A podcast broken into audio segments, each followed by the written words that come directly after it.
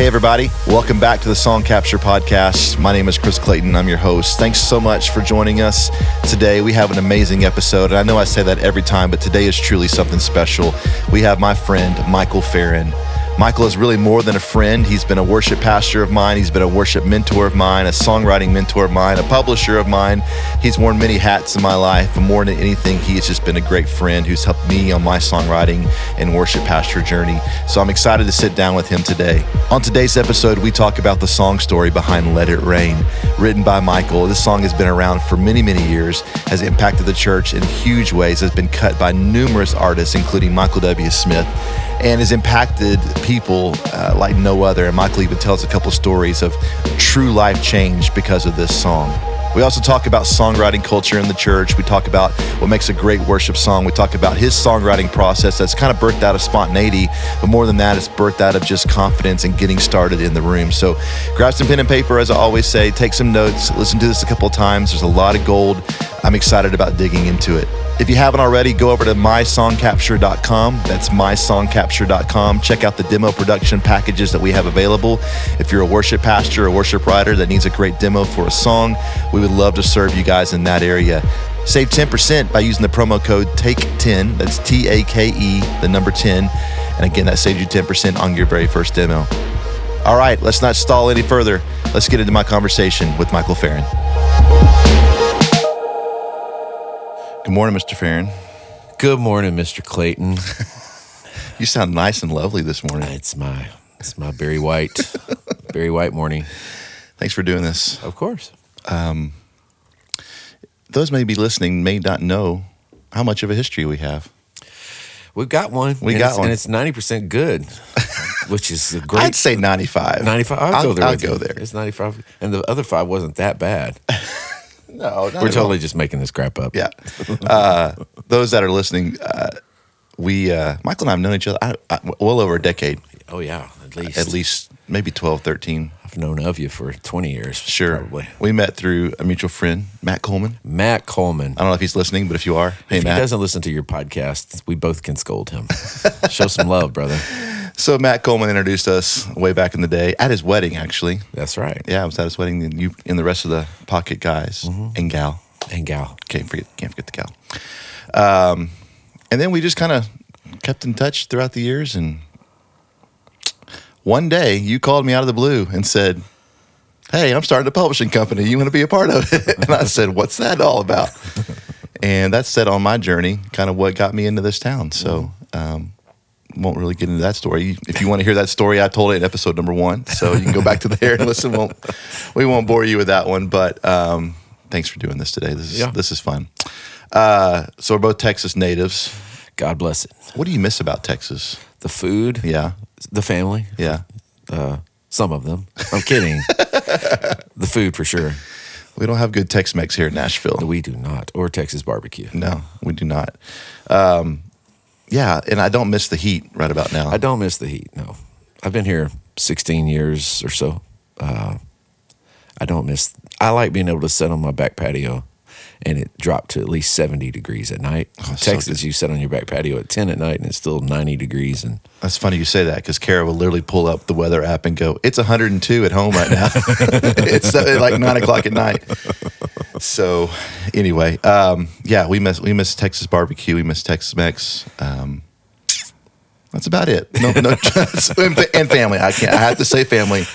All of our families. I'm really proud of, of being a you know a Texas-born native. I always tell people, even my daughters, I'm like, I'm glad they have a Texas birth certificate Yeah. and a Nashville worldview. That's good. I got to remember that yeah, one. a That's Texas good. birth certificate, Nashville worldview. It makes for a pretty balanced, Yeah. you know, individual. So Yeah. I'm really grateful that you know we're. I, I, I'm funny in that I never wanted to come to Nashville though. Like, Right. That was not my. You know, a lot of people. I got to get to Nashville. And Yeah. That was. Not, I was very content where I was in Texas, and me coming here all those years ago was really out of the blue. Like I kind of got drugged through the back door of it. So Well, tell me your tell me the story for the tell me you know where you came from, born, raised, Yeah, and, well- and then kind of what led you to songwriting here in Nashville. Well, uh, as we've established, born and raised in Texarkana, Texas, but um, I mean, I'm my dad's a pastor. My grandfather was a pastor, so I've been in ministry of some capacity since I was in my late teens. Um, I'm 48. Um, so since I've since I was 19 or so, I've been doing something with worship or whatever at churches. Um, only two years, two full years in my adult life have I not been on staff at a church in some in some capacity. Um, waving my arm and leading hymns in a little Baptist church on the Arkansas side of Texarkana at 22. Uh, I discovered worship music, very radical stuff like As the Deer Pants for the Water. and I started leading it at this little Baptist church that did not go over well. Nothing against the Baptists. Right. I still consider myself a Baptist Yes. Costal. Yeah, yeah. Baptist Costal. Baptist. Costal. And so, but that little church was not ready for it. And when you're young, you kind of push the buttons you shouldn't. There's a lot of pride there. And I kept, I, I guess the the proverbial, uh, uh, you know, the thing that broke the camel's back was when I kept singing the songs, and then I went into the classroom and rolled out an overhead transparency machine and shot the words on the wall in the sanctuary on a Sunday morning. That seemed to be the thing that blew it all to pieces. So For those that don't know what a transparency Yes. machine is, mm-hmm. maybe go Google 90s worship transparency machine and be amazed at what we had to use back in the day. Well, needless to say, I got voted out, and the crazy charismatic church down the street took me in, and I, I had, I had really started to come alive in a relationship with with Jesus, and you know, we, podcast for you for other days. You know, just I had discovered uh, there had been an awakening. I'll just put it that way in me. I was no longer satisfied with status quo church. The Holy Spirit was doing something pretty miraculous in my in my heart and in my life, and a lot of transformation taking place, and a real hunger for the presence of the Lord, like to for, hungry for those moments of people pressing into that. And uh, I, ended, I ended up at this crazy charismatic church. And when I say crazy, I mean just in their expression. They knew no bounds in the best way. They were very grounded, very balanced, and you know, just in that respect, it was a solid, safe church. But they had definitely shattered all of the. Um, all of the uh, religious uh, filters and parameters that is typical Sunday morning 25 years ago. Yeah. And um, I would end up leading worship. Well, they asked me, hey, would you come lead worship? I would show up, and there's, you know, 150, 200 teenagers or college students all crammed in a room, and, and I'd never seen anything like it. They were going for it. And I very quickly would run out of songs. So people have asked me before, how'd you become a songwriter? And I literally say, out of necessity, because I found myself standing on stages uh, running out of songs, and they were not done yet. They were still praying, still going, and hungry to go. And I didn't know what else to do except make something up real fast. Yeah. But it was more than make something up. I, I started learning very quickly how to read the move of the spirit in the room, and um, and I would kind of grab the language that was swirling around in the prayers and in, in the atmosphere, and and I would sing them back, and they would grab it and go because it was authentic to the room Yeah. and that's kind of how I got started in all of this. Yeah. So I mean, talk. We we just talked about this yesterday. We, uh, how you used to do that with Pocket, and how you. So we were we were sitting here with Sayla the other day, and you and and, and Todd was like, "Hey, you know, tell me what you used to do in terms of like." You, didn't have a set list. Yeah. I mean, that, that's kind of what you were known for, kind of in the pocket days. Yeah. So, from a songwriting side, how did that work for you? I mean, just well, I mean, after I came alive to that, I really enjoyed that, and then I had a band around me that was amazing. Like Yeah. they could turn on a dime. They they would follow me wherever I went. They weren't scared. We were fearless. Uh, well, we we grew into being fearless. I mean, Yeah. I was petrified the first time I didn't have a song to sing and had to, you know, start trying to just sing out what I thought God was trying to do in a room. But we got we beca- actually became before it was over with pretty fearless in our approach to that way of leading worship. And I'm not saying that's the best or better Right. way. I'm just saying it's it's one needed way of operating in certain kinds of moments when, with certain initiatives and people groups. And so that's what we ended up being around a lot. And so before it was over with, yes, Pocket Full of Rocks at at our in our stride, uh, we literally were known for walking onto a stage, and every song in that night I would have written from scratch, and nobody ever knew because Lonnie, Yeah. uh, our, our our amazing road manager for Stint, she she knew us so well that she would sit in the sound booth with with a laptop, and she knew when I had locked something in firmly and it ended up on the screen. She was typing the lyrics in real time as we're writing them on the stage in real time, and the people generally never knew. And story, maybe story for another day. It'd be too long today. I mean, part of my well, the quick version would be, I got very confident in that. As a matter of fact, I have confessed before, probably got prideful in that to the degree that I started to think that any other form of worship was less than. Mm-hmm. And then I got to Nashville, the place I wasn't trying to come to anyway, and I got my butt kicked by real songwriters. And the last 16 years have been me figuring out how to marry together this this love of spontaneity with the stewardship of putting your nose down and making sure you craft great songs. Yeah. And getting my butt kicked by great and better songwriters for the last 16 years is the best thing that ever happened to me. So Sure. Yeah. that's- Well, normally I save the song story for the end, but I think this is a great place to put it. Mm-hmm. So because "Let It Rain" has Yeah. been a song that kind of started a long this this long journey of you being here in Nashville and the success you've had as a songwriter. But it wasn't even something you were looking for. In fact, they had to track you down to, Yeah. to even kind of get it.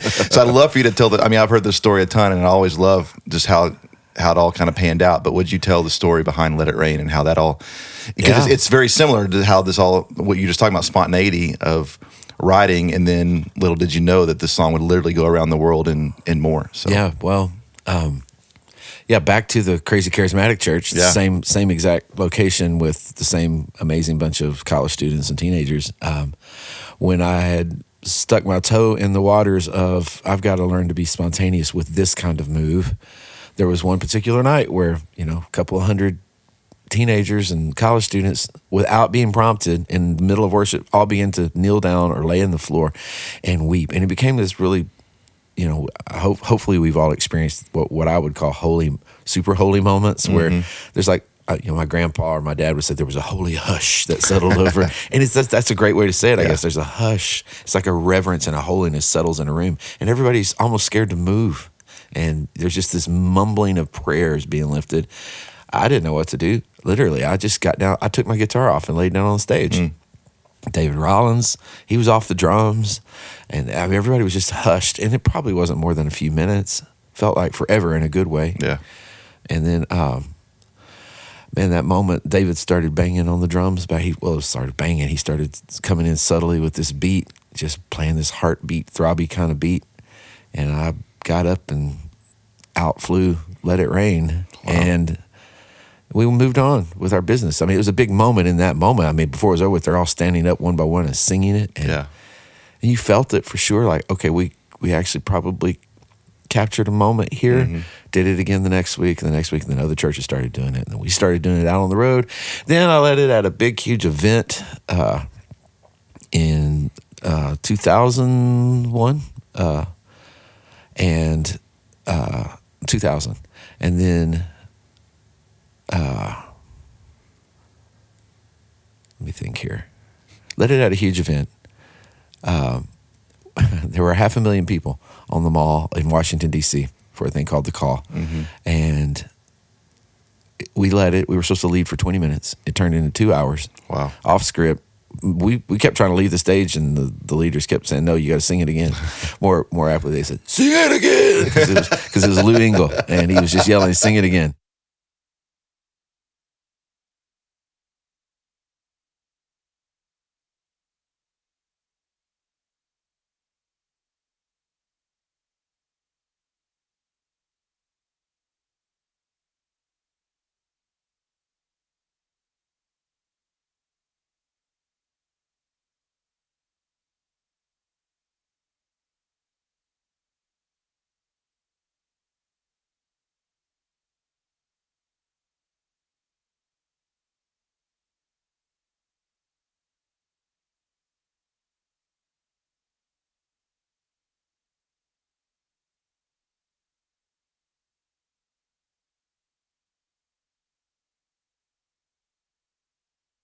And two hours of let it rain and people laying in the mud because it actually rained. Mm. And then i didn't realize that michael w. Smith was sitting in the audience. Yeah. never spoke to him never talked to him came back to texas went about my business and a year later i'm sitting in luby's cafeteria with my wife and my Razr flip phone flip, flip phone lit up i opened it and it might even been earlier than that Yeah. not Razr might not even been out then uh, my my mobile device lit Yeah. up and I didn't recognize the number. I answered it with a mouthful of macaroni. That's a true true statement. Um, and this guy said, "Hey, this is Michael W. Smith.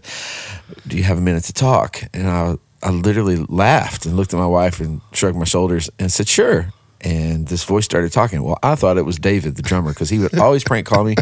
His favorite thing was like to pretend like he was Steven Curtis Chapman, and he would call me from like a block number or whatever, and be like, "Hey, this is Steven Curtis Chapman. I just want to tell you I love your music," because that Steven was my hero back then. Yeah. And uh, I thought it was David.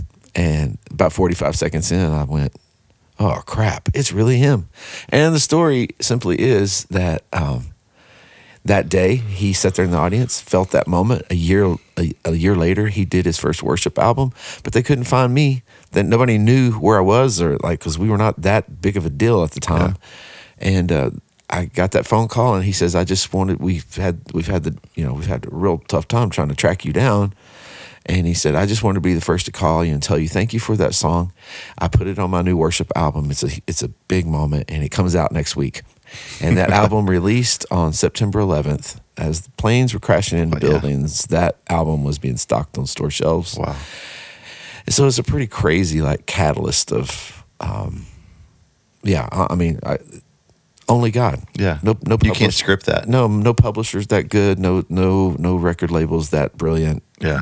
God just in His sovereignty thumbprinted a moment, and you know I look back now, and I, I mean, I am. I'm sitting here with you today, where we're even sitting, Mm-hmm. because of a moment uh, birthed with a bunch of you know Jesus loving teenagers Yeah. uh, and the songwriter's you know songwriter's heart you know captured the moment and Yeah. all these years later we're sitting here having coffee and talking about it Amazing. Have you heard any stories over the years of, I mean, how that's been an impact? I know of one you should tell, but I want to see what you what you say. uh, there's I, I literally it sounds it sounds crazy i couldn't i couldn't possibly remember Yeah. all the stories i've been told the emails i've been sent it's it's bizarre stuff i mean they sang the song at Nelson Mandela's funeral, yep. and like I didn't know, like nobody ever know. That's the thing. The song's been cut every year since it was written, literally, and I never know ever. Yeah. I've never known pre somebody like another artist cutting "Let It Rain." I've never known before that they were going to cut it. Wow. ever. I didn't know the Bishop Paul S. Morton cut it. I didn't know Jesus Culture cut it. Just this year, I didn't. I didn't know that uh, Jeremy Riddle was putting it on his Wow. latest thing, and and stay tuned for the 25th of this Yeah. of September of this year because it's getting dropped again, and it'll be a real surprise. This version of it, I cannot say anything Yeah. about who the artist is just yet, but just let's just say that "Let It Rain" being dropped by another major artist this month is the most different version of it you will have ever heard. and one of my favorites when I when I heard it for the first time, I I literally stood up out of my chair and started laughing, and then could not wait to call my my daughters and say, "Y'all have got to come hear this." You got cooler all of a sudden. I did. I got way cooler. Uh, so all that to say, but probably the most recent story that makes me, I don't know. I, end of last year, um, I guess it means a lot for, on a number of levels uh, because uh, of the initial move of prayer and intercession that Pocket Full of Rocks was a part of with Lou Engle, the call, and all of that. That's that's morphed into a number of other things and, and morphed into uh, one of those arms. It morphed into something called the Send. Yeah. And that the one at the end of last year in Orlando, uh, Jeremy Riddle uh, uh, was on stage, and I didn't know anything about this. Uh, they ended up leading "Let It Rain," and uh, I found out later that, that that was propagated by the audience as well. It was not on it was not on Jeremy's set list, and uh, he the audience went for it. And um, but here here's the crazier story. I didn't know that event. You know, I, I mean, I'm a little out of the loop of all that stuff now, and didn't know any of that was going on. I had no idea there was a stadium full of people in Orlando singing it Yeah. In Dec- that so that happened I think in pro- I don't know it was in the fall. And then at the very end of that year my daughter Micah flew to the west coast. Have you heard this story? I don't think I have.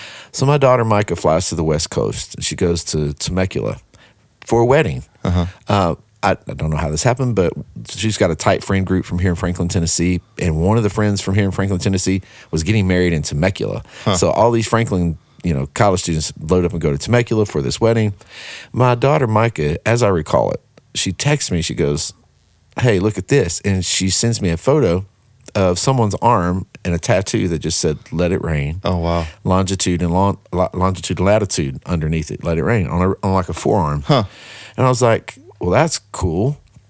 And what's that about? And she's like, you're not going to believe it. I'll have to call you later. And I was like, okay. She calls me later. She's like, "I got randomly seated next to this girl from the West Coast who I don't know till the moment we sat at a table at this wedding, mutual friends, you know, of this wedding. And she goes, I guess she looked and saw she had Let It Rain on her arm and asked her about it. And then the girl says, Oh my gosh, yes, it's like, it's like my, my favorite song. Oh my gosh. She goes, uh, I've been in a wheelchair since I was 15. I'm 20, I think she's 23. She said, I've been in a wheelchair, um, severe issues uh, since she was 15.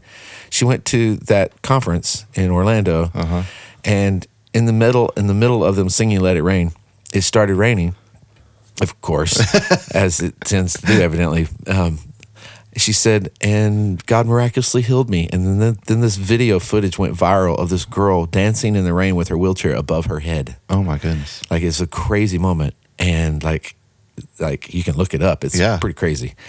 And tells my daughter this story. Who's like, "Are you kidding me?" So she gets a hold of me, tells me the story, and uh, um, uh, uh, fast forward then four months after that, that girl came to Franklin for another wedding, and I got to sit at the table with her and wow. meet her in person. And and and so that's just one. That's a that's a recent Wow. one, but it's one of those things where the whole point of that is to, is just me saying, it's com- I, I get to tag my name on a song, but it's so far out of anything. Yeah. I could. It's obviously not a Michael Farren strength of making something happen. I've just held on for dear life as that song is, you know, hurled through two decades now. And couldn't make that happen again for anything because it didn't make it happen the first time, and, that, and that's just the most recent story that's Yeah. really that really moved me. And um, Lindy Conant, uh, the circuit riders, um, Yeah. she and I have connected this year. She was on stage, and she confirmed. Uh, we were writing recently, and she confirmed. She goes, "I was standing there, and the crowd started singing it." And she says, "Everything in me was going, please, Jeremy, run with this, run with this, please do it, do it." She said, "I wasn't sure he was going to do it," and then he just leaned into it, and they Wow. went for it, and it ended up on this new project of his this year. So, Wow. so yeah, there's there's a lot we could say in it. It's just it's the it's the um it's a touch point in my life of just me. I go back to that. I don't talk about it that often. I talk about when I'm asked or when I'm Yeah. teaching or something. Yeah. I go back to it on the days where I think that God has completely, you know, lost control of me or has uh I can go back to it and go, no, he he kind of still making things happen whether I feel like he is or not because he's kind of done that for the last 20 years of my life Yeah. anyway. So Man. Well, we could just stop right there and go home if you want to. That's amazing. I had I did not know that story. I Yeah. knew Micah went out to that wedding. She told me about that Yeah. when she was Yeah. but she failed to tell me the rest of the story. Yeah. Oh, So, the other part too was that girl gave her life to Jesus for the first time during Let It Rain when she was oh 16. my gosh. So twice that song and that one girl's life impacted in such a way that it started that she started started her relationship with Jesus. Yeah. During that during a moment with that song, and then stood up out of a wheelchair. You know, Yeah. In the pouring rain. Wow. So. Amazing. Yeah, and it's been years of that, like stories Sure. that just go. The Nelson Mandela one, I literally laid in the floor and wept. Yeah. I just laid in the floor and went. Well, I remember that. I think I may have even texted you too. 'cause I know you got a Yeah. slew of texts from people going, Yeah. uh, "Turn on your TV. you Yeah. need to hear this." One, one, one other quick one, just Yeah. real short. My mother sent me a link years ago, and I wish I, I wish I could find it. And I wish I'd have kept up with it. But she sent me a link, and it was um, a violinist in like Palestine, like obviously sitting right in the middle of um, a Muslim nation, Yeah. playing "Let It Rain," like sitting in a obviously a, a small like cinder block room with a violin, just him and a violin playing "Let It Rain," and Yeah. that, that one did me too. I know the answer to this song, to this story, uh, or a question, I should say. Uh, what's the Michael Farren songwriting process? Oh wow! Because I, I, I'll, tell, I'll tell you what I love about it is you bring the spontaneity, spontaneity Yeah. into even the writing room. Um, I've seen you multiple times sit at a piano and just propel out a verse and a chorus, and it's effortless. So what what what what attributes that? I, I think there is a bit of the fearlessness that was that was um, kind of that we the fearlessness that we grew into as a band and myself as a writer years ago definitely impacts you know the way I approach songs now. Yeah.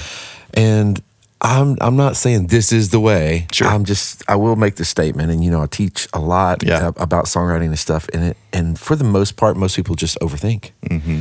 We we it's like we flip a switch in our brains when we decide let's oh, I'm going to write a song today. It's like you sit down, you get your coffee, you get your guitar, and you get all your pens and papers in order on the desk, and Mm-hmm. you take a deep breath and you flip the switch to become a songwriter. And I just know that is so backwards and wrong. It's almost like I revert backwards from it. Yeah. It's like when I sit down at a piano or I grab a guitar, I don't. th- I just. I I'm fearless in just spitting out whatever is happening, Mm-hmm. whatever's in my heart, whatever's in my head, whatever's happening around me. I will spit it out. Sometimes it's funny. Some, most of the time it's crap, but it always is moving towards something. And Yeah. for most people, it's just a simple thing to get moving towards something Right. just start moving just Mm-hmm. do it and uh, there's a i I think by far uh, the if there is a bit of um, uh, me me not hesitating has mattered Yeah. in the rooms in this town, especially. Now you balance that with not being a bully in the room. Sure. And, you- and I hope most people who've ever been around me would say, no, he's not a bully in the room. Just because I can move very fast and start six ideas. Oh, you don't like that approach? We'll try this approach. That I never hold on to any of them, and I generally always say in the in the right, especially with somebody that's unfamiliar with you know me in a in a room. I generally always will say, hey, I'm not holding on to any of this, but here's something maybe to get us started. And so you know, my encouragement for people listening to this, songwriters listening to this, would be stop hesitating Yeah. just move. Yeah. Let- I promise you'll get where you're going if you'll just start. You're, you're self most most people are internally editing. They're self editing inside their head before they'll ever spit anything out. Especially in co-writes with a whole that's a whole nother subject. Yeah. And it's like stop self editing, start something, get something started because that's what motivates the next line, the next note. Um, and that's that's that's I know that's very generalized, but start. Yeah. I just Yeah. start. No, that's good. The process for me is start. Yeah. Yeah. You build tracks when you write. Is, that, is that is that Sometimes. Is that always? Yeah. I was gonna say, is that sometimes I, I've learned, you know, you and myself and others Mm-hmm. who do this on a daily, we've learned when it's necessary and when it's not, and sometimes it's necessary to not. Yeah, So agreed. the most impact I have on a well, the most the most excitement I have around a song right now, uh, even in, in country world of all things, um, was a song that I wrote with a couple of guys a few weeks ago, and um, and it's called "Let Me Be Your Whiskey," and uh, and it's two two great writers, uh, uh, uh, Tyler Flowers and Cheyenne Metters, and we were writing, and I had this idea, and I threw it out there, and we all jumped in and wrote this thing, and I said, well, let me get this on my. Let me get this uh, quick work tape. You guys, you know, we, we were at the end of the day and they- they, were going to leave. And I was like, let me just get a phone thing of this real fast. Well, it's very like, it's very uh, roots, Americana, slow. And we just, Cheyenne and Todd are both great guitar players, and we're all standing around and we play it. They're, they're, you know, playing along with me. And then we get to the chorus and they jump into harmonies on the Yeah. chorus. And we get to the end of it. I'm like, no, that's a moment in a room. That sounded amazing. It felt real alive. It felt like three dudes singing mm. three part harmonies on a song that's, you know, uh, this this person begging another person to put down a bottle and let them be the, you know, Yeah. the thing that they're looking for. right? And um, I knew instantly that's how that's going to my publisher. And sure enough, yeah, she uh, she heard it and was like, "Uh, yeah, let's let's work on this one." Yeah. Yeah. So, um, and but other times I know I'm not even good. I'm not even going to get a listen if I don't put a beat behind it. Right. And, Yeah. You know, and, and that's in pop world too. You you tend to if you're dealing with a lot of pop stuff, you kind of got to build some skeleton there, and then mm-hmm. even that you can't go too far because if you're not producing it, Right. some other producers, you know, gonna, you know. Eh, you're wasting your time, Right. So it, I don't know. There's all these variables you just kind of have to learn. Yeah. Quite honestly, you you know better in that world than I do, probably of just nuances in, in that, especially because I am a little more prone to just get a great big, overwhelming vocal on an iPhone and Right. hope that works. Yeah, So- yeah.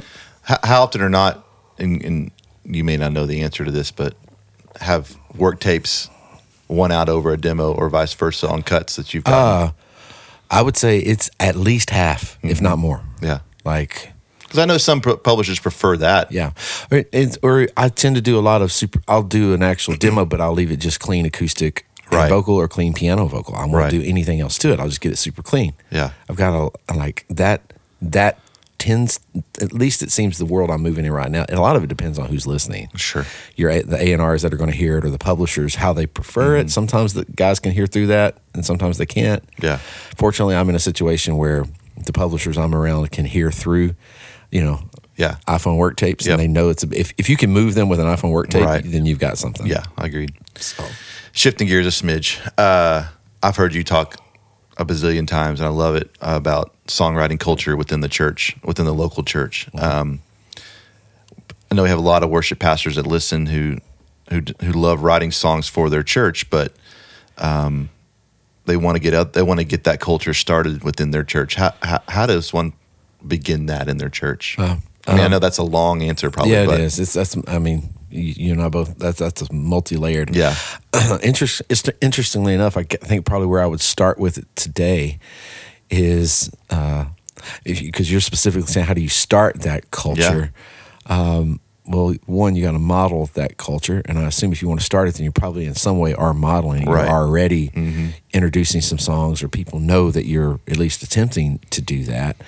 Um, you know, I probably, I probably used to, when I say used to, even in the last year and through the years, you know, my approach on it would have been, you know, figure out who all the songwriters or the potential songwriters in your room, in your church would be, and gr- invite them to coffee. Get them, just get them to coffee and sh- share your heart about songs. And I would probably tighten down on that a little bit now and go, be very prayerful about the ones you invite. Yeah, uh, for 'cause, sure. Uh, you know, be approach even who you might potentially start a culture with. Approach that incredibly wise and prayerfully. Um, but if you feel like this is something you want to do, open your eyes, be prayerful, look around, and go, God, who should I invite to coffee? And start with coffee and not a song. Like, Sure. Like, if you want community writing songs, maybe start over coffee.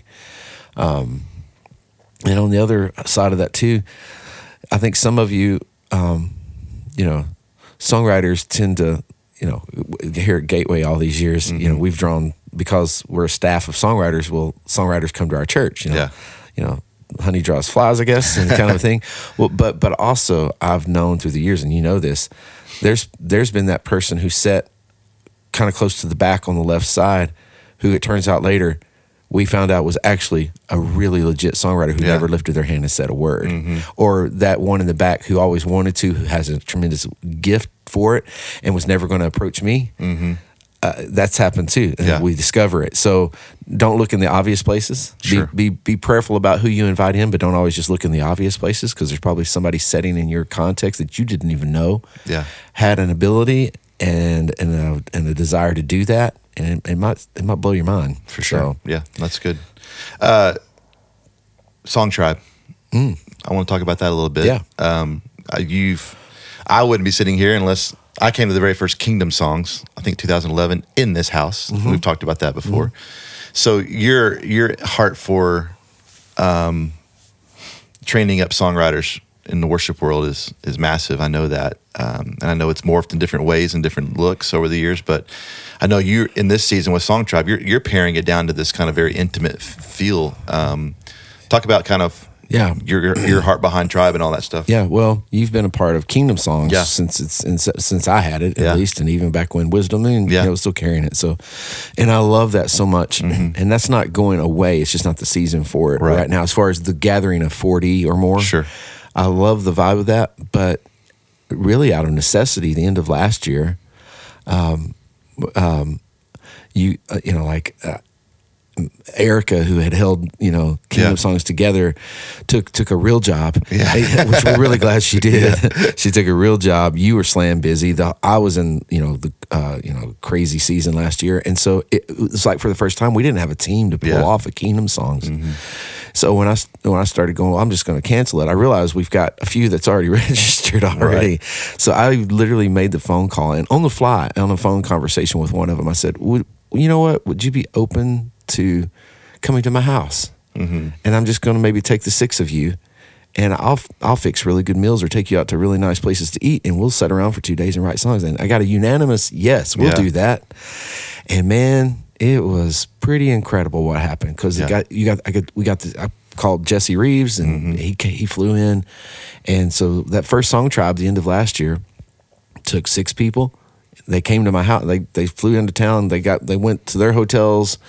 They showed up at my house though on a Thursday morning, and we hung out, laughed, cut up, got to know each other, and we talked all the same content of you know us, me and Jesse and I teaching, and all the same stuff we would have had you know done at a Kingdom Songs. We just did it over coffee in my kitchen. Yeah. Then we broke out, you know, three people upstairs with me and three people downstairs with Jesse. And, and the songs that came out of those two days, Mm-hmm. I, I walked, I, I finished those two days going, yeah, that's that's a higher bar. Yeah.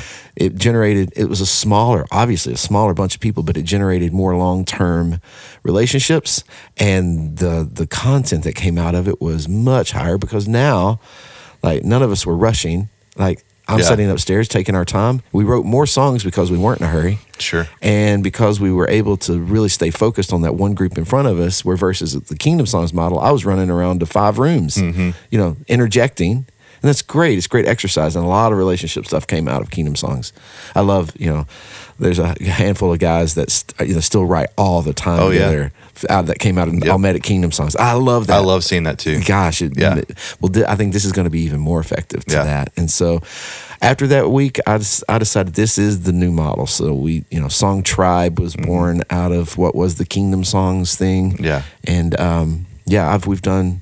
We've even done two virtual and during COVID, and Yeah. it worked incredible. I had nine people in those, Amazing. and uh, it worked really great because in you know Zoom I could break them out into the rooms. Yep. I'm like, all right, you're off to your rooms, Yep. and they would write, and it, it's been great. That's awesome. That's great. Um, we have others coming up this fall. Good.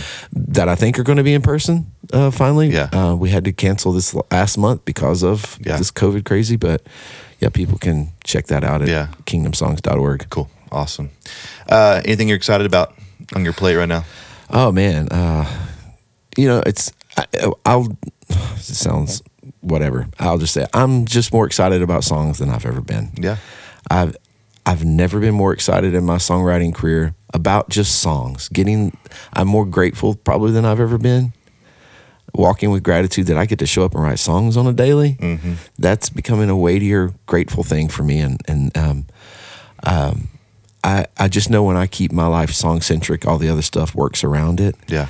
And so, uh, showing up every day and doing my best to write a song that matters opens up all the other things to be excited about. You know, I'm working on this um, project with a big organization right now that involves multiple artists, and you know, they asked me to write one song for this big event. And Yeah. I, when they sent me the vision, I told them they had nine songs, and I got to invite them, you know, my my writers around me, and then that turned into me getting to produce. So it, it all feeds each other, but it Mm-hmm. Always has to start with a song Absolutely. with me. Yeah. So That's I'm just excited about songs. I've written a lot of country this year, and and before anybody you know judges me on your podcast, I love the church. Yeah. I always have, always will. You couldn't no more turn off me serving the church with worship music than I could stop breathing. Yeah. But for years, I have. Uh, uh, uh, my, well, Mike Murray, our dear friend Mike, Yeah. and and his. Uh, he was my he was my publisher at Integrity for six years, and he was incredible, one of the best publishers you could ever have. Um, but he knew my angst for six years because he, he he didn't touch anything of, of the country. Yeah. And I, we had you know we had lunch here a while back, and his excitement now to see me push in the country world has been. It's fun to, Yeah. to to know that I'm at a place now at an, an at Curb Word where I'm able to do both. So that's been really exciting. So that hence the I'm more excited about songs this year than I've been in a long time. I know you've always had that country bug in you. Oh my gosh, I just it's legit. I mean, I grew up in a hayfield in North Yeah. Texas. I mean, I, my my family we are proud proud rednecks. So What was the song about? Well, there was one song you played for me one years ago called "The Cost of Gold" or "The Uh, Price of Gold." Price of gold. Yeah. a brilliant song. I wish that would find a home. and there's several more that I can't remember that you played me over the years. Yeah, Tim McGraw actually had that one on hold, but holds don't pay. So No, they don't. that was years ago. oh, well, brother, I'm gonna wrap this up. You, Yeah. I appreciate you doing this. Thanks and, for uh, having me. Uh, I, I'm not saying because we're in the red, but I am grateful for you. I would not be sitting in this room, would not be sitting in this town without you. And uh, my family wouldn't even look the way it does now after adopting a, a daughter from here in Nashville. Uh, it's just amazing how God orchestrates it, and uh, wouldn't be sitting in this church and in the relationships I have. So you've been the catalyst for it all, and I'm grateful for you. So Oh. love you much. Grateful grateful for you too. So thank you, man. Thanks. Well, it seems like every time I sit down with Michael, I learn something new, and the same is true today. Very grateful for my friend, really more than a friend, a mentor, and someone who's helped guide my journey as a songwriter and a worship pastor. Uh, very grateful for him to sit down and take some time out of his busy schedule. I hope you had a chance to take some notes. I encourage you to go back and listen to this over and over again. Uh, as I do every podcast, I think you'll pull something new out of it every single time. If you haven't already, again, go over to mysongcapture.com. That's mysongcapture.com. Love for you to check out what we do. We love worship pastors, we love worship songwriters, we love great songs, and we just want to resource the church in this area. So don't hesitate to reach out. Until next time, so grateful you're with us. We'll see you soon.